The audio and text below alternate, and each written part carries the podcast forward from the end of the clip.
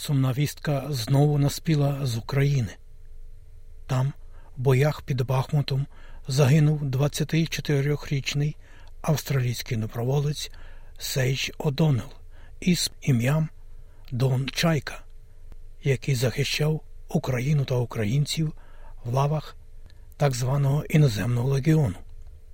З початком повномасштабного вторгнення Росії в Україну доброволець з Австралії приїхав до Рівного і одразу закохався в це місто. Я ніколи так не плакав, як зараз, коли гинуть наші хлопці.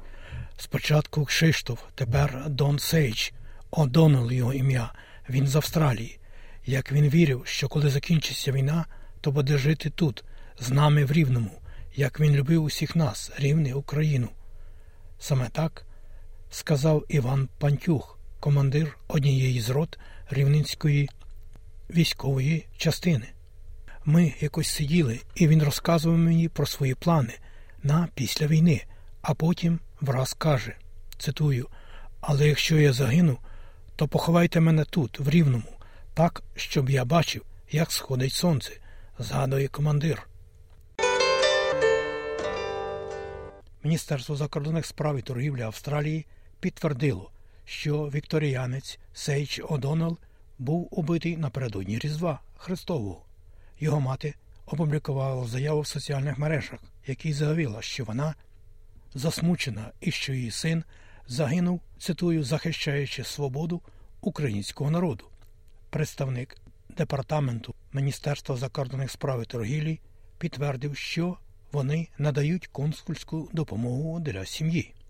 Союз Українських організацій Австралії та Українська громада Вікторії висловили співчуття з приводу сумної втрати родині та близьким покійного і всім австралійцям. Співголова Союзу Українських організацій Австралії Стефан Романів сказав для SBS News, що це свідчить про те, що російське вторгнення в Україну має далекосяжні наслідки. The Russian aggression is taking casualties throughout the world today. Російська агресія сьогодні забирає жертв по всьому світу, і нам потрібно зробити все можливе, щоб спробувати зупинити Путіна та його агресію в Україні. Sage is another example of another innocent life gone because of Russian aggression. Sage – це ще один приклад, ще одного невинного життя, втраченого через російську агресію, і люди не повинні забувати про це. People shouldn't forget this. Хай буде вічною пам'ять про австралійського героя, який загинув, захищаючи Україну і українців. А далі пропонуємо вам, шановні друзі, послухати промову президента України Володимира Зеленського на завершенні року 2022 у Верховній Раді України. Слава Україні! Шановний пане голово, шановні народні депутати нашої міцної України, шановні урядовці, шановні гості, шановні присутні, шановні українські воїни, український народе. Давайте сьогодні поговоримо про Україну, про те, як ми всі змінились за ці 10 місяців. І про те, як ми змінили весь світ.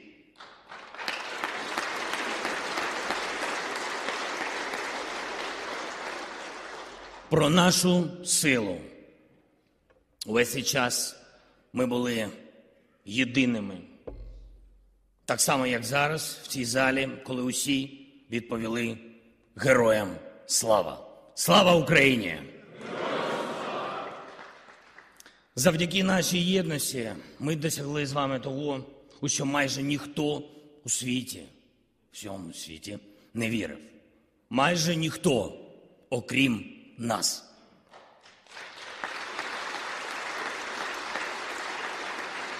Україна стала одним із глобальних лідерів.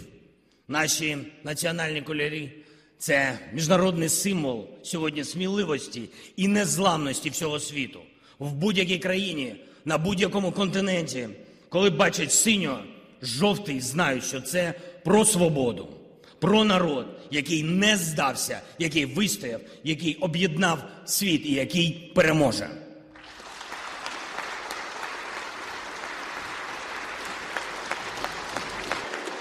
Завдяки Україні світ повірив, що цінності дають силу. Повірив услід за нашою боротьбою. Світ впевнився, що тиранія програє. Услід за нашою вірою. Світ побачив, що свобода може стати переможцем. Услід за нашими здобутками на полі бою. І всім нашим військовим. Обов'язково стане. Україна обов'язково переможе. За 10 місяців цього року ми допомогли всім.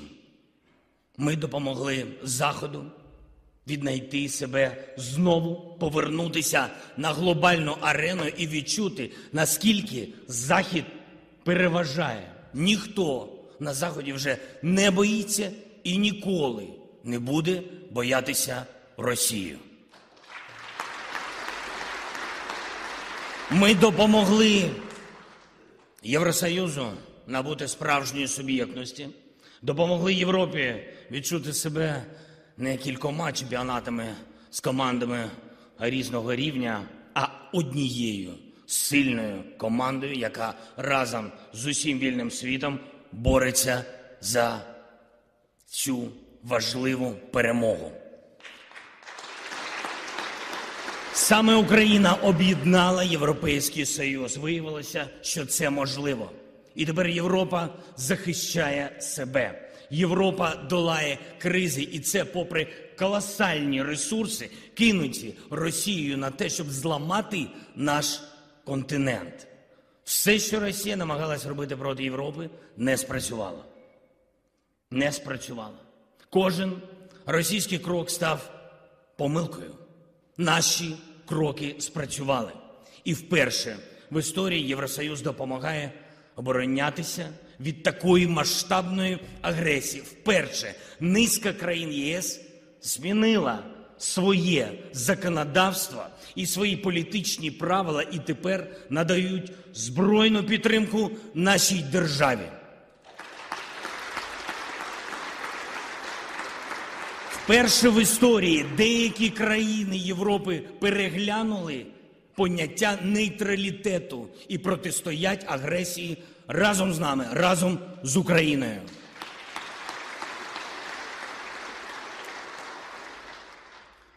Ми допомогли Європі і більшості країн світу відчути, що бути нейтральними зараз – це бути, вибачте, аморальними.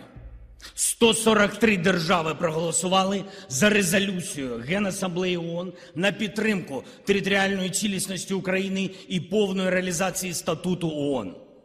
Це дійсно показовий приклад, це найбільше за 10 місяців і 8 років. І я дякую усім, хто працював на цей результат безпрецедентно активно. Я вас вітаю. Це велика перемога. За цей час після 24 лютого, а лише у мене було 850 міжнародних заходів. І так працював увесь наш дипломатичний корпус. Я хочу зараз подякувати усім, хто працював саме так потужно, усім нашим дипломатам, усім нашим урядовцям, звичайно, тим народним депутатам України, хто допомагав МЗС і Офісу будувати проукраїнську коаліцію в світі. Я дякую вам.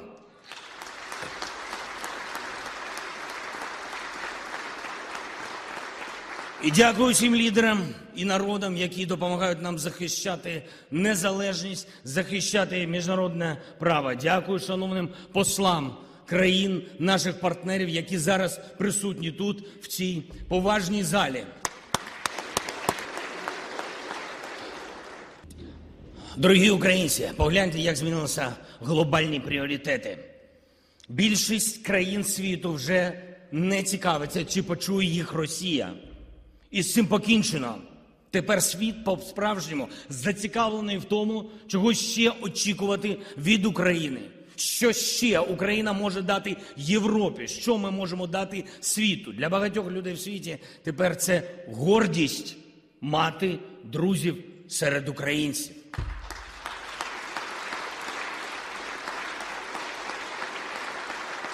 Згадайте, як колись українцям хотілося мати друзів серед іноземців, і ми тепер по-справжньому єдині зі світом, з найсильнішими, з найвільнішими у світі. Ми повертаємо мільйонам людей в різних країнах віру у цінності, яким батьки вчать дітей будь-де у вільному світі.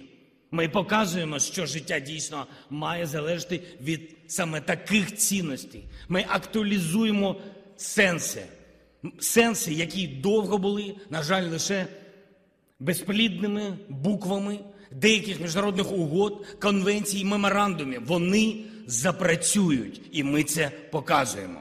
Ми даємо кожному нашому партнеру унікальне і дуже важливе відчуття та історичну можливість бути переможцем разом з Україною.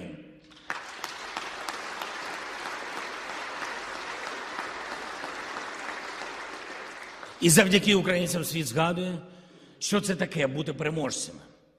Наступного року ми це тільки посилимо. Цьогоріч ми здобули для України статус кандидата на вступ в Європейський Союз. Але наше досягнення не тільки в цьому. Це лише частина досягнення. Україна заслуговує на цей статус давно. Ми знаємо. Ще років 20 тому ми могли би там бути, мати цей статус. Зараз досягнення наше з вами значно більше. Україна сцементовує Євросоюз і увесь вільний світ боротьбою за свободу і мир. І це головний наш здобуток у зовнішній політиці за рік, що минає. Ми зробили очевидним для всіх, що без України жодне об'єднання в Європі не буде сильним. І саме тому в усіх країнах Європейського Союзу впевнена більшість громадян підтримала Україну та ідею приєднання України до ЄС, і більшість бачить нас в Альянсі. Настає час для початку переговорів щодо членства України в Євросоюзі. Дорогі українці, я хочу, щоб ми зараз подякували разом усім тим, хто відкрив нам цю можливість, цей шлях. Я хочу, щоб ми подякували нашим воїнам.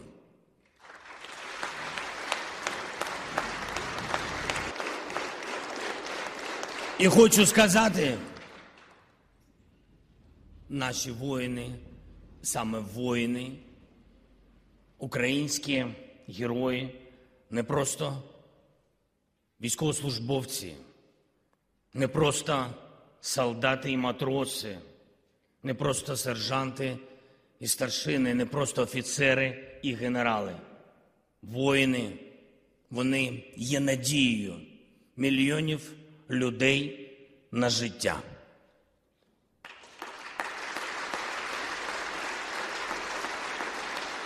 Вони є надією Європи на спокій. Вони є надією світу, що час імперій не повернути. Українські воїни здобувають для нас мир. І здобудуть. Слава Збройним силам України, Національній гвардії, нашим прикордонникам, нашій розвідці, СБУ, ССО, Національній поліції. Слава усім нашим силам оборони і безпеки. Слава Україні! Сьогодні українські воїни доводять, що велич не від розмірів держави, не від запасу ракет і не від здатності когось до чогось примушувати. Велич від сили духу тих, хто захищає свій дім, захищає волю для свого народу. Українські воїни вигнали окупантів з-під Києва. І це був перший переламний момент у повномасштабній війні. Це показало силу нашого опору.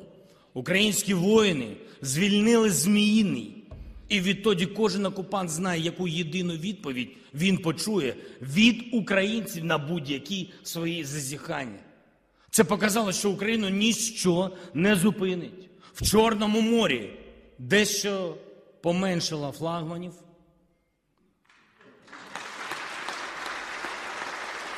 А один сумнозвісний міст все частіше працює на виїзд, а не на в'їзд, якщо працює. І це показало, яким буде майбутнє. Воно буде українське.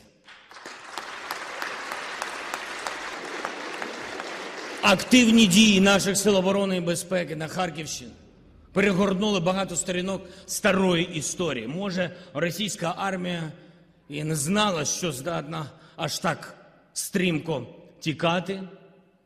тікати, лишаючи всі свої позиції, зброю, своїх солдатів і колаборантів. Окупанти тікали, хоча мали перевагу на цьому напрямку у кількості озброєння, техніки, солдатів. Але у наших воїнів була і є інша велика перевага, більш значуща. Перевага у рішучості, перевага сили своєї землі під ногами.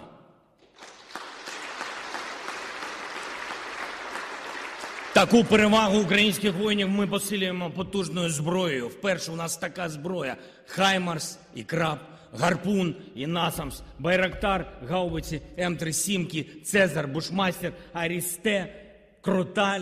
І я назвав зараз лише деякі з цих десятків видів найкращої зброї світу, яка вже є або буде у наших воїнів. Дякую нашим партнерам.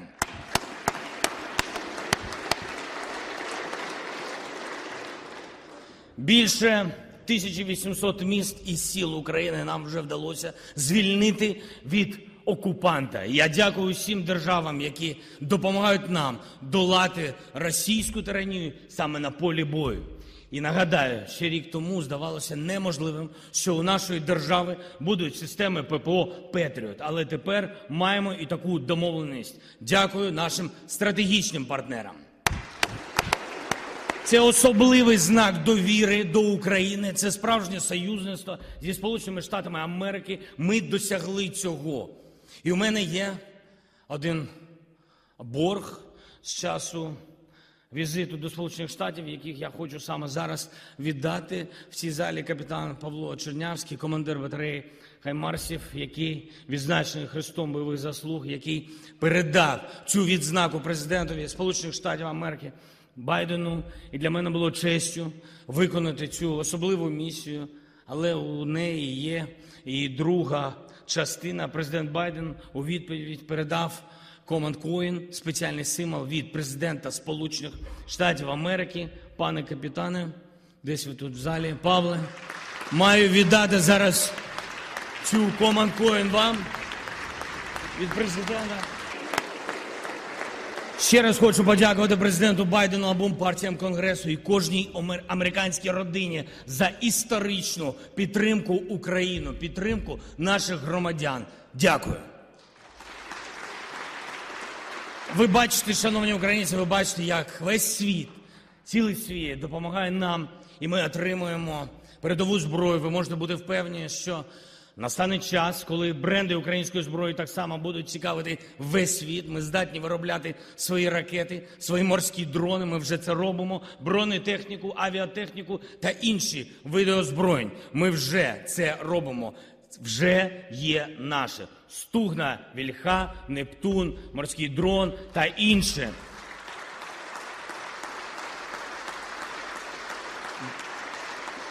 Давайте подякуємо нашому вітчизняному виробництву.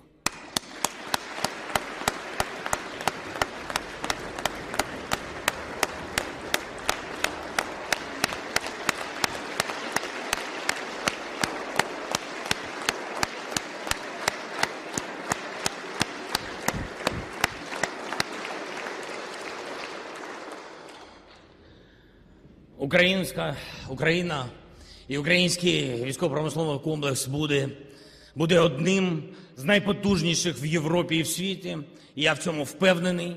Інтенсивність бойових дій, глибина того зла, яке принесла Росія, обсяг і жорстоких злочинів окупантів на нашій українській землі спонукають не тільки нас, але й увесь світ оновлювати стандарти оборони, оновлювати стандарти безпеки, досягати справедливості. І це стосується багатьох сфер.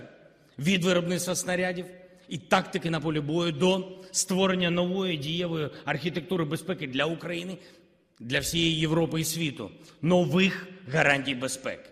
Від запуску юридичних механізмів, щоб притягнути до відповідальності усіх винних в агресії і компенсувати за рахунок Росії усі збитки, завдані цим терором, до реформи існуючих міжнародних організацій, які мають гарантувати мир, гарантувати міжнародний правопорядок, але не здатні зараз це зробити. Україна вже серед лідерів відповідних процесів, і, до речі, саме в Україні нашими героїчними воїнами визначаються нові стандарти НАТО. Стандарти, якими ми сьогодні ділимося з нашими союзниками по альянсу. Союзниками, а не просто партнерами. Але щоб дійти до цього часу і до тих можливостей, ми маємо домовитись зараз поміж собою. Ми всі, у цій залі, в Україні, у нашому народі, у суспільстві. Пункт перший – єдність. Ми маємо її берегти, попри будь-що, будь-які особистості, будь-які особисті емоції, будь-які особисті інтереси. Єдність – це те, що дозволяє нам зараз зміцнювати суспільство, нашу державу, перемагати разом і змінювати негативні тенденції нашої багатовікової історії. Чим сильніші єдність, тим більшою і швидшою буде наша з вами перемога. В єдності маємо бути рівними. Рівними в єдності. І це зараз виклик. Дуже важливий момент. Ніхто на фронті не зрозуміє тих, хто, маючи будь-яку політичну вагу чи будь-яку владну позицію, буде намагатись повернутися до старого життя. До життя до 24 лютого.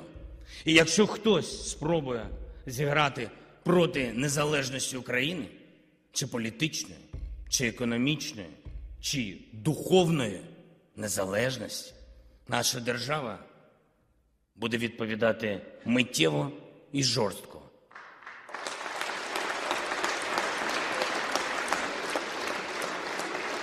Не існує в світі такого золота для хрестів чи будь-чого ще, яке могло би перекрити моральну іржу від зв'язків з державою-терористом.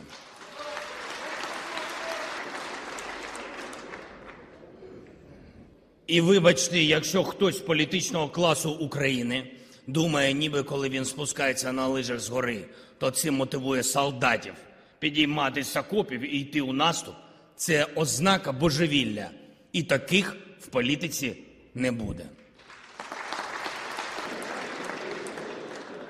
Я прошу усім залишити вдома особисті амбіції та працювати на захист нашого спільного дому, працювати разом з державою так, як потрібно для захисту свободи і наших людей. І коли триває така жорстока війна, не час для особистої політичної партизанщини десь тут у тилу, у медіа чи тим більше у столицях держав, які нам допомагають. Будь ласка, сприймайте мої слова максимально серйозно. Україна йде до перемоги, про яку мріяли покоління наших людей. Зараз мріють наші діти, мріяли наші батьки, дідусі, всі покоління від часів Богдана до національно-визвольних змагань ХХ століття. Те, чого не досягли раніше, буде у нас. Буде. І це можливо завдяки тому, що вперше за кілька століть ми маємо одночасно загальнонаціональну єдність, свою власну функціонуючу державу, максимальне єднання світу заради підтримки нашої прекрасної України. Ми не дамо нікому відкатити це до старих часів. Люди не дадуть, світ не дасть. Наша єдність має бути такою ж міцною, як наші воїни. Другий пункт – це безпека. Бути одним з глобальних лідерів – це не статус і це не нагорода, це постійний процес, процес пошуку нових можливостей для нашої держави, нових друзів та альянсів, нового зростання для економіки і для нашого суспільства. Так само безпека держави – це не той стан, якого досягаєш раз і назавжди. Це складна робота, це процес. Лідерство та безпека йдуть завжди поруч. Здобуваючи одне, працюєш і на друге, і зараз, коли ворог поставив собі за мету знищити нас, знищити нашу енергетику. Ми ставимо собі за мету стати лідером у трансформації нашої енергетики для протидії будь-яким загрозам, будь-яким викликам військовим, політичним, економічним чи навіть кліматичним. Ми маємо стати і ми станемо, бо немає виходу. Станемо лідером в побудові сучасної зеленої енергетики. Це дозволить нам створити децентралізовану енергосистему, яку не зруйнувати нічим, ніякими ракетними ударами.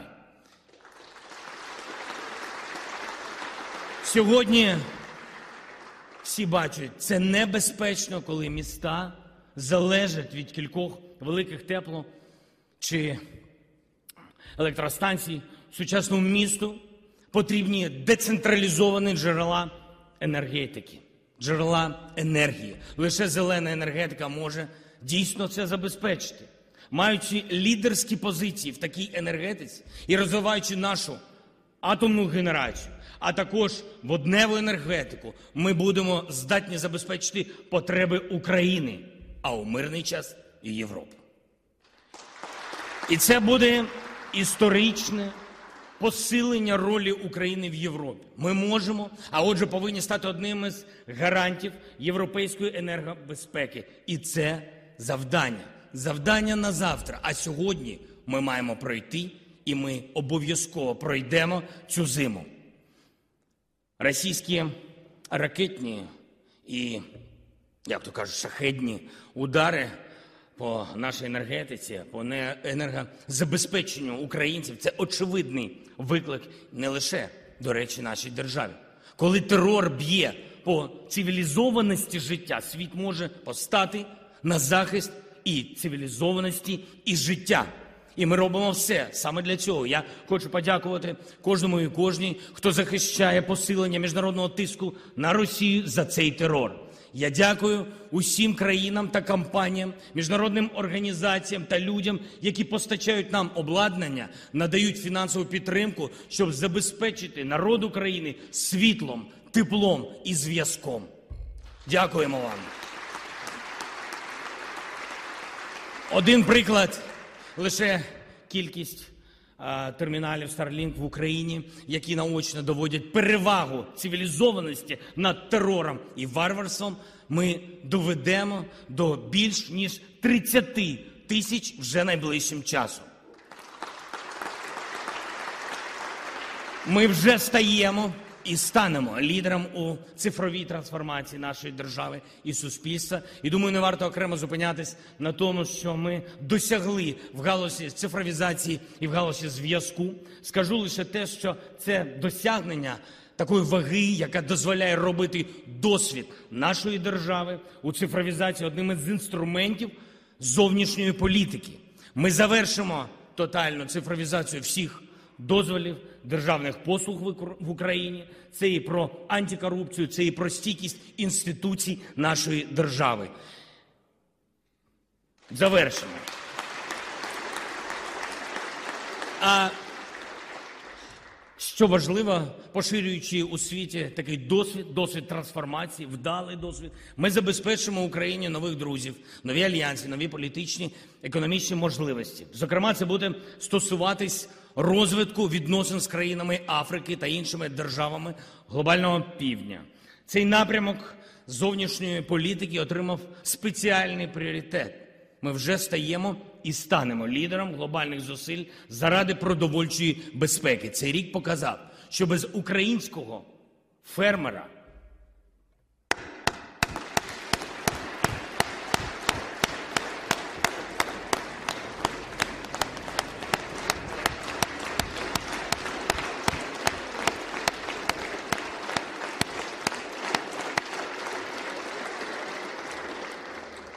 без українського аграрного експорту неможливо гарантувати не лише харчову, але й соціальну безпеку для десятків країн Африки, Азії, країн Європи. Дві наші ініціативи – експортна зернова ініціатива і програма «Grain from Ukraine» – «Зерно з України» – повернули світу життєво необхідну стабільність.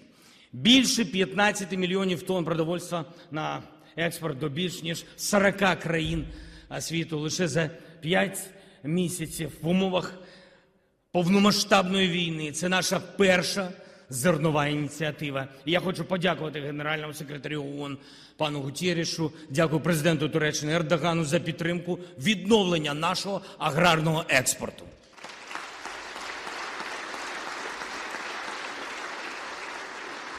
Вже більше 30 держав-донорів та майже $200 мільйонів США. Це наша друга зернова ініціатива. Вона гуманітарна. Євросоюз і Катар, Туреччина і Японія, Норвегія, Корея, Канада і Сполучені Штати Америки. Це лише початок глобального гуманітарного коридору для країн, які зіткнулися з загрозою голоду. Голод через Росію. І навіть зараз, коли нам важко, ми розділили наш український хліб з тими, кому ще важче. Я вам дякую за це. Всім, хто це зробив. Це моральне лідерство України і наших партнерів беззаперечно. Україна має завжди шукати, як дійсно проявити лідерство, як залучити інших лідерів. І кожен такий успіх буде посилювати, тільки посилювати нашу безпеку, буде зміцнювати зовнішнє становище для нашої держави, але також і внутрішнє. Наші експортні ініціативи та загалом розширення можливостей для вантажних перевезень через територію Європейського Союзу, Туреччину дозволили зберегти мільйони робочих місць для українців. Шановні присутні, я прошу вас зараз подякувати всім нашим транспортникам, всім нашим портовикам, усім, хто працює на залізниці, в кожній галузі, абсолютно в кожній, що забезпечує рух товарів для українців.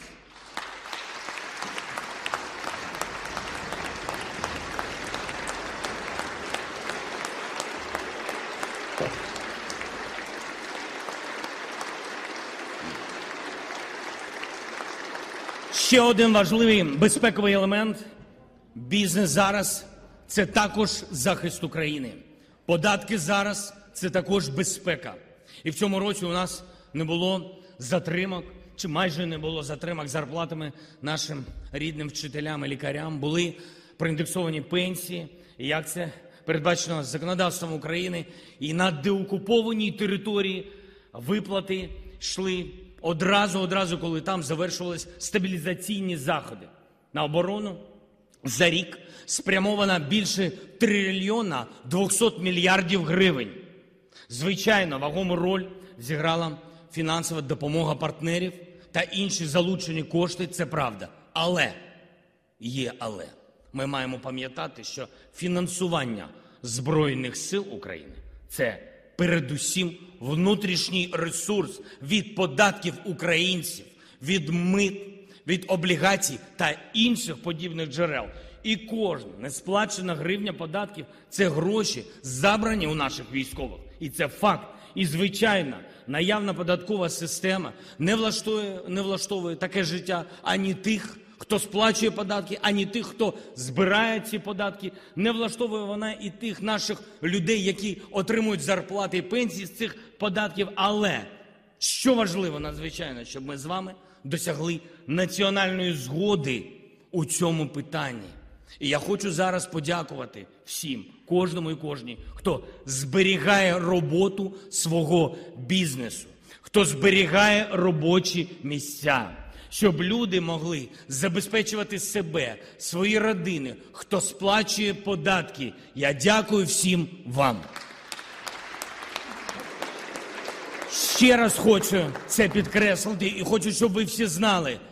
Важлива, дуже важлива міжнародна допомога спрямовується на соціальні, важливі соціальні виплати.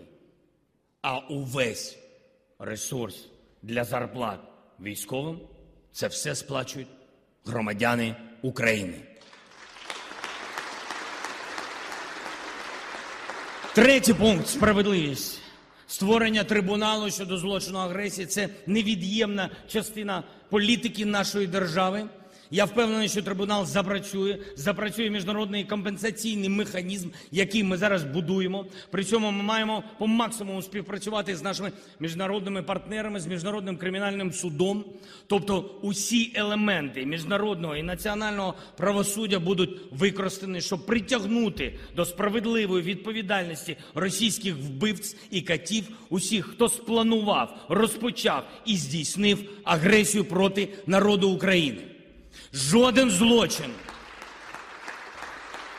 Жоден злочин окупантів в Україні не повинен залишитись без законного вироку. І скільки б ресурсів від часу це не потребувало, відповідальність для окупантів має бути невідворотньою і буде саме такою. За все, що було зроблено проти України, що було зроблено проти українців від 2014 року і від 24 лютого. Чи може це забезпечити лише держава? Ні.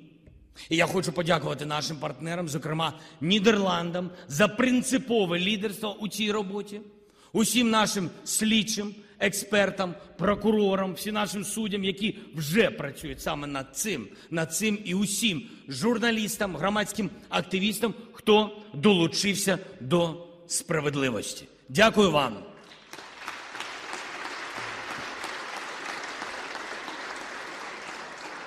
Дякую також і тим, хто допомагає знаходити і блокувати в іноземних юрисдикціях активи держави-терориста та пов'язаних з нею осіб, хто просуває в інших державах законодавчі важливі ініціативи для конфіскації цих активів Російської Федерації, а також адвокує це в медіа.